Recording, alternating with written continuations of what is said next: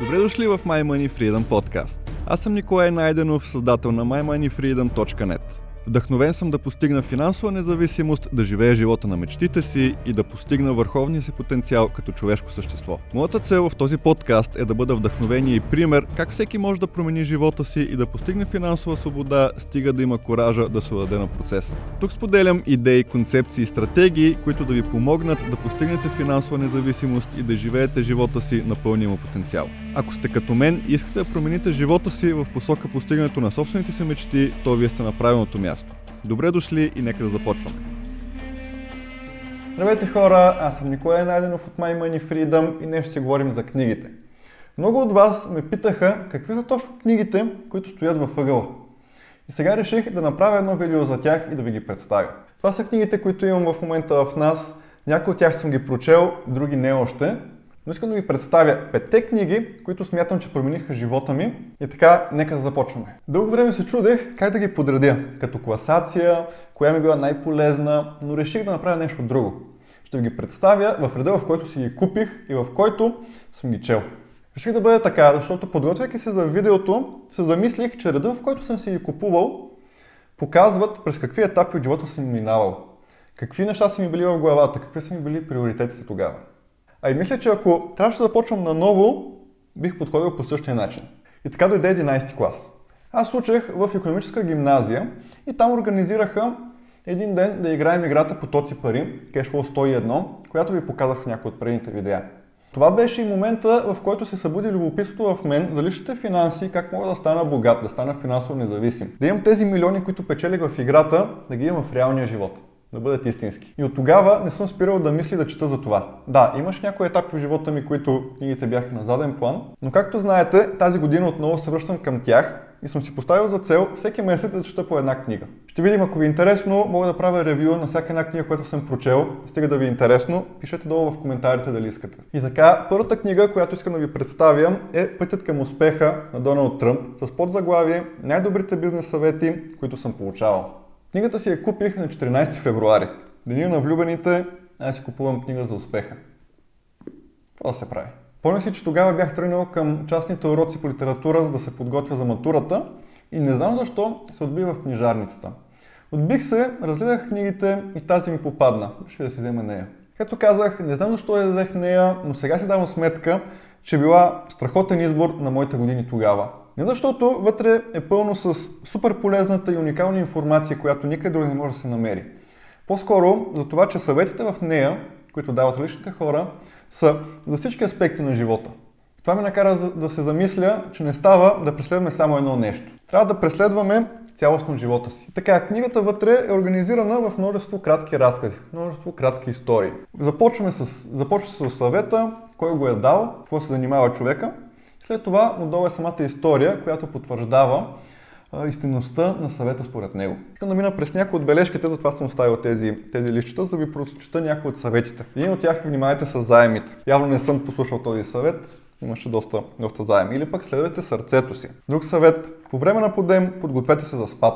Всички тези съвети както виждате, са в различни аспекти на живота. Не всичко е свързано само с бизнеса, защото за да изградим един бизнес, аз мятам, че трябва първо да изградим и себе си. Или поне заедно с бизнеса да изграждаме и себе си. И благодарение на тази книга осъзнах, че живота и бизнеса са нещо сложно, нещо многопластово. С течение на времето, точно съветите в тази книга ми показаха, че живота е пъстър и започнах да си купувам книги в различна насока. Четях е непрекъснато, когато имах свободно време, по пътя за училище, на връщане. И така, 7 дни по-късно си купих книгата Богат татко, беден татко на Робърт Киосаки с подзаглавие Уроците за парите, на които богатите учат децата си, а бедните и средната класа не. Купих на 21 февруари. Може да се питате откъде помня коя книга кога съм я купил. Спокойно, не си го спомням, не съм някакъв вундеркинд.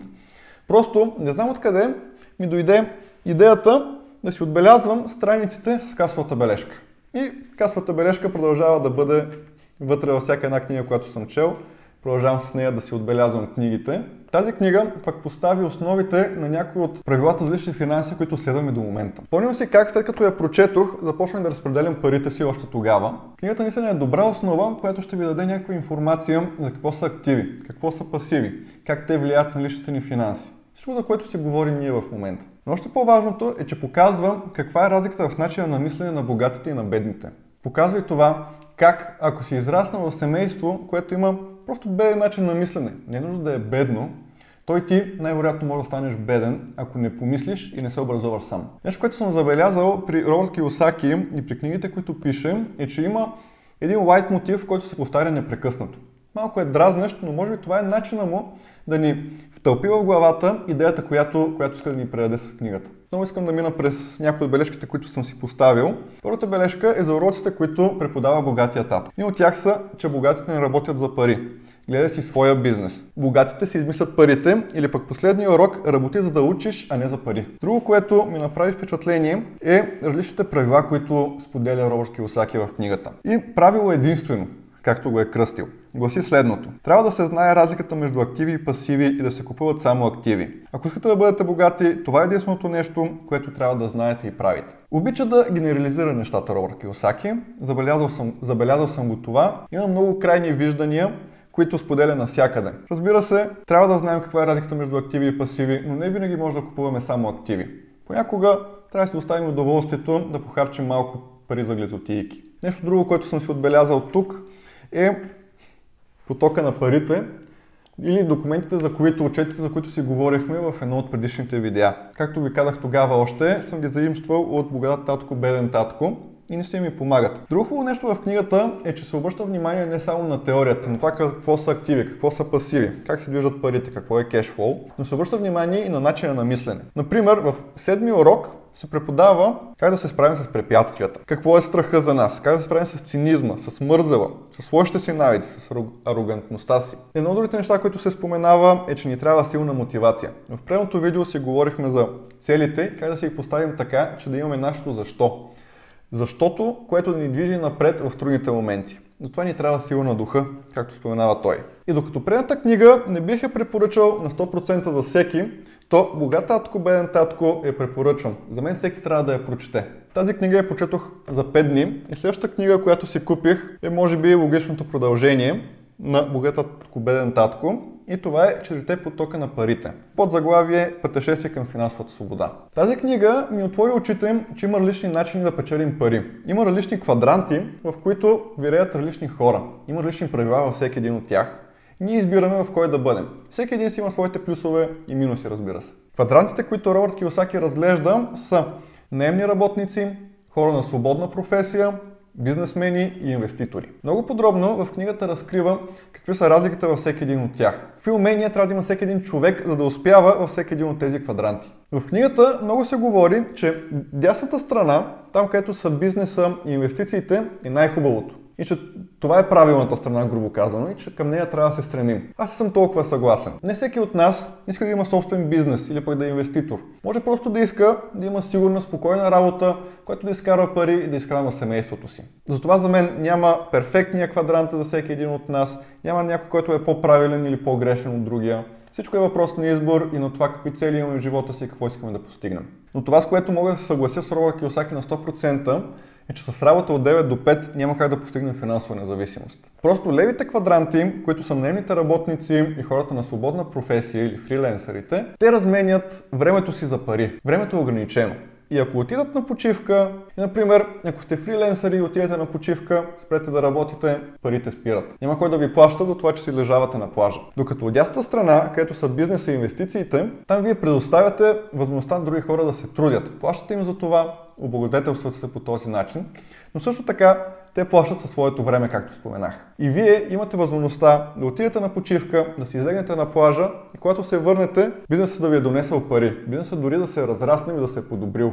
Това е разликата между лявата страна и дясната страна на четирите потока на парите. Книгата започва с това да ни се представят какви са квадрантите, да направим своя избор в кой квадрант искаме да бъдем и продължава с нещо много важно, че нашите родители са нашите учители. Ние виждаме от тях, дори да не ни учат директно, ние, ние взимаме и копираме техните действия, техния начин на мислене. Много често той сравнява различните квадранти един с друг. И така, пропускам няколко книги, които съм прочел и се насочвам към следващата, която ми направи доста сериозно впечатление и промени по някакъв начин на ми на мислене.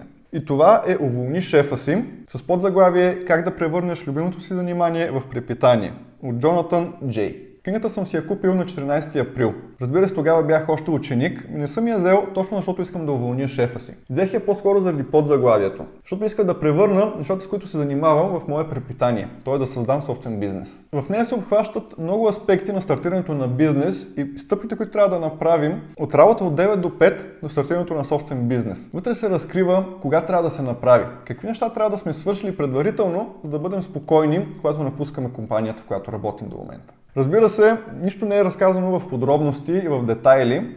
По-скоро е някакъв, някакъв справочник, който отново да ни покаже колко много неща и колко, в колко много насоки трябва да работим при създаването на собствен бизнес. В книгата се говори за супер много неща. Има цяла, цяла категория за управлението на бизнеса. Някакъв кратък курс по маркетинг, по продажби, по разрастване на бизнеса. Имаме планиране, имаме финансиране, финанси и счетоводство. Общо всички теми, които най-вероятно ще трябва да обхванем или пък да засегнем поне малко при стартирането на собствен бизнес. Много ми харесва начин по който стартира книгата и заглавието на първата глава. И тя е Мразите ли работата си достатъчно за да уволните шефа си? Това е изключително важен и ключов момент за мен. През годините много често съм се питал защо Историите на успешните хора, на милионерите, на милиардерите, които срещаме в, в интернет и в публичното пространство, е свързана с някаква голяма трансформация. Те са тръгнали от мизерията, от нищото. Били са бездомни, били са наркомани, имали са супер тежко детство.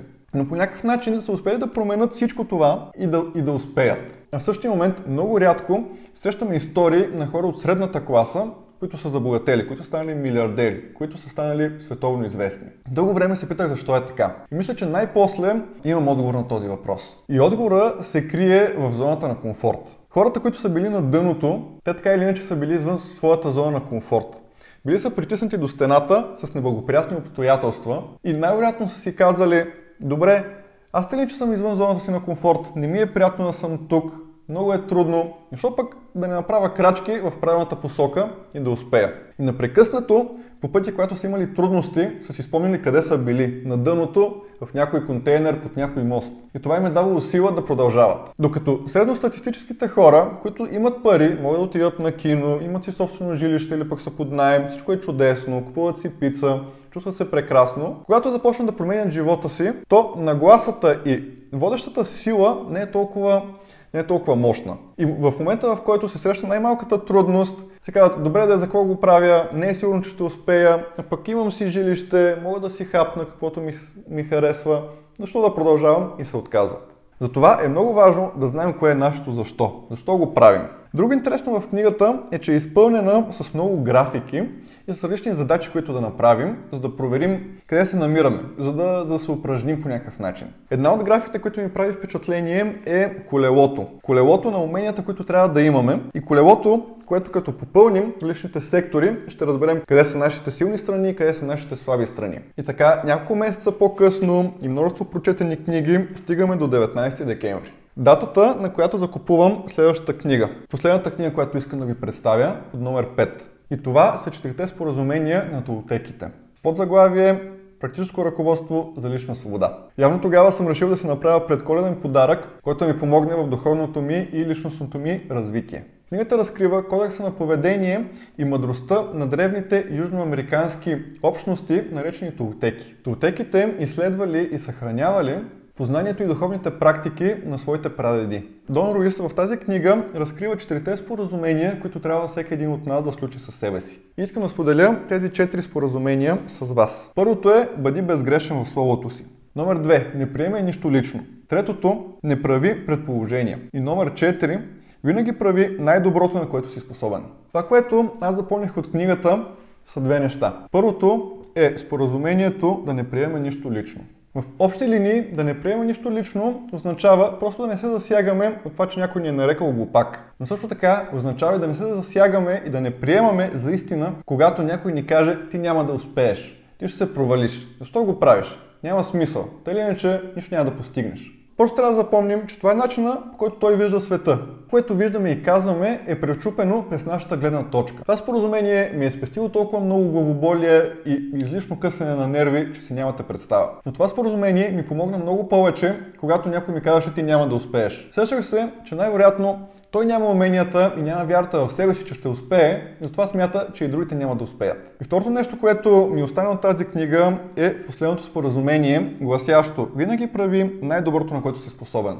И книгата, която се крие зад това тайнствено плюс едно, е книгата, която чета в момента. И тя е Безкрайната игра. Днес си купих точно на коледа и това е първата книга от 12-те, които ще прочета през 2020 година. Отделил съм я извън основните 5, защото все още я чета, но ми направи страхотно впечатление. Чета всеки ден като част от сутрешния ми ритуал и нещата вървят доста добре. И уроците, които си взимам от нея, основно са насочени към лидерството и изграждането на правилната умствена нагласа при управлението на бизнеса.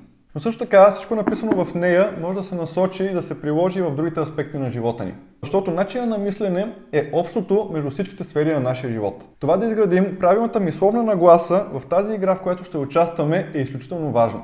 Ако очакваме, че влизайки в сферата на онлайн бизнеса, ние след 30 дни ще сме богати, ще сме успешни, то ние след 30 дни ще се откажем, защото няма да сме видели никакви резултати да, сме постигн... и да сме постигнали целите, които искаме. Основното, което ми остана в главата до този момент от книгата е една мисъл. Мисълта, че е много по-важно утре да сме по-добри от вчера, а не днес да сме най-добрите. Защото това, че днес сме най-добрите, не ни гарантира, че утре, след една година, ще бъде същото. Но, вървейки с малки стъпки напред, ставайки все по-добри всеки изминал ден, това ни гарантира, че ние ще прогресираме. И ще бъдем най-добрите за себе си, ще бъдем най-доброто, което може да бъдем към дадения момент. Книгата е страхотна и я препоръчвам на всеки, независимо дали има собствен бизнес или пък не. Има още много книги, за които мога да говоря, но това бяха основните, които иска да споделя с вас към този момент. Дори когато преглеждах библиотеката си, за да избера кои книги да ви представя, отделих някои на страна, защото искам да ги препрочита. И това са те. Да прецакаш дявола на Наполеон Хил, Мисли заблатявай отново на, на Наполеон Хил, 4-часова работна седмица на Тим Ферис и от 0 до 1 на Питър Тил. След като ги прочета, най-вероятно ще направя втора част на това видео, в което да ви разкажа какви са ми повторните впечатления от тях. Ако ви е интересно, пишете в коментарите, че искате подобно видео и ще го направя. Това беше, надявам се видеото да ви е харесало и да ви е било полезно. Ако е така, ще се радвам да ударите палец нагоре и да напишете коментар отдолу, защото по този начин много помагате на канала ми да се развива. Така YouTube знае, че давам полезно съдържание и го разпространява при повече хора. Чао и до следващия път! Благодаря ви, че бяхте с мен и слушахте този подкаст. Ако епизодът ви е харесал и ви е бил полезен, ще се радвам да оставите честно ревю в iTunes и да се абонирате за My Money Freedom подкаст за следващите епизоди. За да мога да споделям с вас още съдържание и да давам стоеност, бъдете сигурни, че сте ме последвали на www.mymoneyfreedom.net. Благодаря ви още веднъж и помнете, вярвайте в себе си и не се отказвайте от мечтите си. Чао и до следващия път!